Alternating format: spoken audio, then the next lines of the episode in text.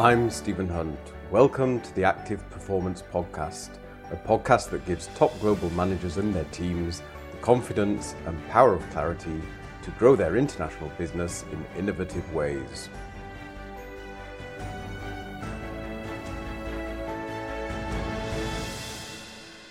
This week, in case you missed it, we look back on the three best Active Performance Podcast episodes of twenty twenty.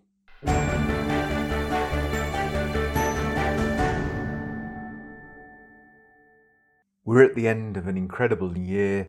I thought we would just take a few minutes to look at what people are listening to in twenty twenty, because that's a good indication of what people will do in twenty twenty-one. Today, I've picked out three episodes, the most listened to, the one that attracted the most comments, and the one that got the most recommendations. Together, they are probably the best indication of what the best managers are doing and what they will do as we move into twenty twenty-one. Let's start with the most listened to episode. This was episode twenty-one, Successful Digitalization Starts with Trustful Dialogues. Now, I have to be clear, how do I know what was the most listened to episode? Because the Active Performance Podcast goes out across eleven apps and various channels. It's listened to hundreds of times, so the numbers aren't exact, but this episode certainly had the most listens. And the episode about digitalization and trustful dialogue starts with the story of two experiences with customer helplines. And the experiences were like day and night. The contrast was huge. The first story was about American Express, who have this wonderful way of integrating digitalization, automation with the human touch. So when the automation didn't work, they called back immediately, or one of their representatives called back immediately. And that contrast was massive with my insurance company, who I'm not going to name, where I was updating my credit card details, but they waste their customers' time with this automated callback system that didn't work. The story of American Express, who've got it right, and the insurance company who've got it wrong, brings out a theme which is at the heart of my work. The best global companies are putting the customer first in all of their digitalization plans. I think this is what you need to do when you're rolling out digitalization and automation. And to do that, you need to be having conversations across the company, across global locations, so that the voice of the customer is heard and it is front and center of everything you do. The second category is for the most comments on a single episode. What got people interacting and thinking the most? That was for episode thirty-one, Nice People Finish Last, or Do They? This struck a chord with many of you, dear listeners, because I know that most of the people who listen to this podcast are nice people doing a decent job in a complex operating environment. And it's good to know that now we have the research to back this up. I suspect there aren't many narcissist and power-crazy managers who actually listen to this podcast.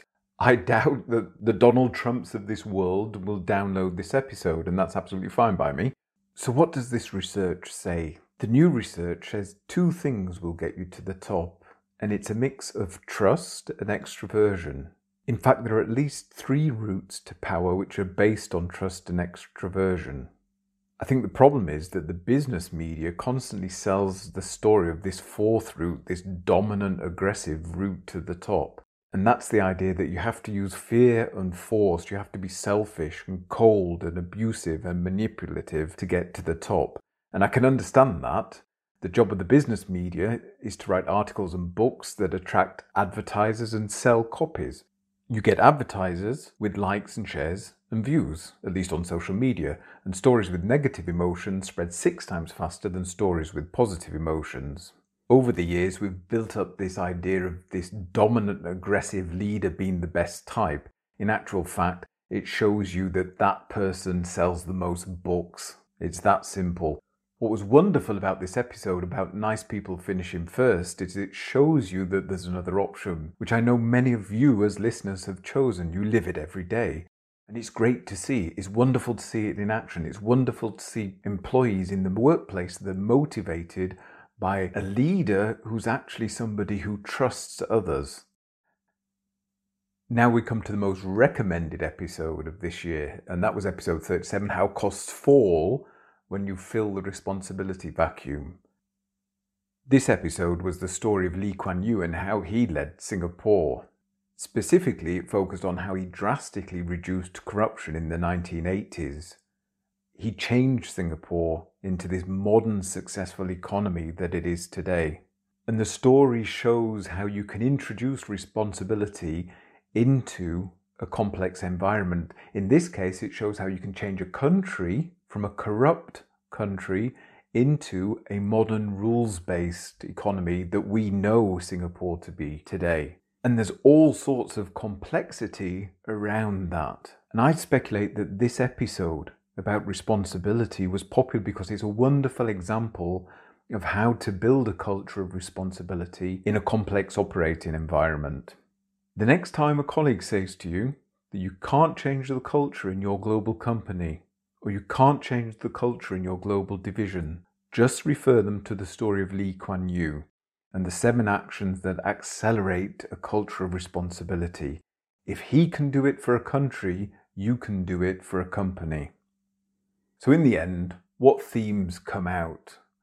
There's a good indication of what's on managers' minds at the moment. Digitalization and automation, those first two points are obvious. Then we had a lot around remote working and resilience, and I've been working remotely with international groups for twenty years, so I know a thing or two about how to make it successful. The themes of remote working and resilience really peaked in the summer as people got used to being out of the office, and they got more resilient as we moved through this crisis. What's really stood out this year are the positive stories that go against the grain. And that comes through in the most listened to episode, the most commented on episode, and the most recommended episode. People are looking for positive stories based on trust that lead them to higher performance. And that is what we will focus on in twenty twenty-one. On that note, I wish you all a happy new year, and I'm looking forward to exploring these topics more as we move through the next twelve months. I'm Stephen Hunt. If you'd like to find out more about me or the services that I offer, please go to stephen hunt dot net or find me on LinkedIn. You'll find more resources there on the themes we cover in this podcast. Join me next time for more on how top global managers use confidence and the power of clarity to grow their business.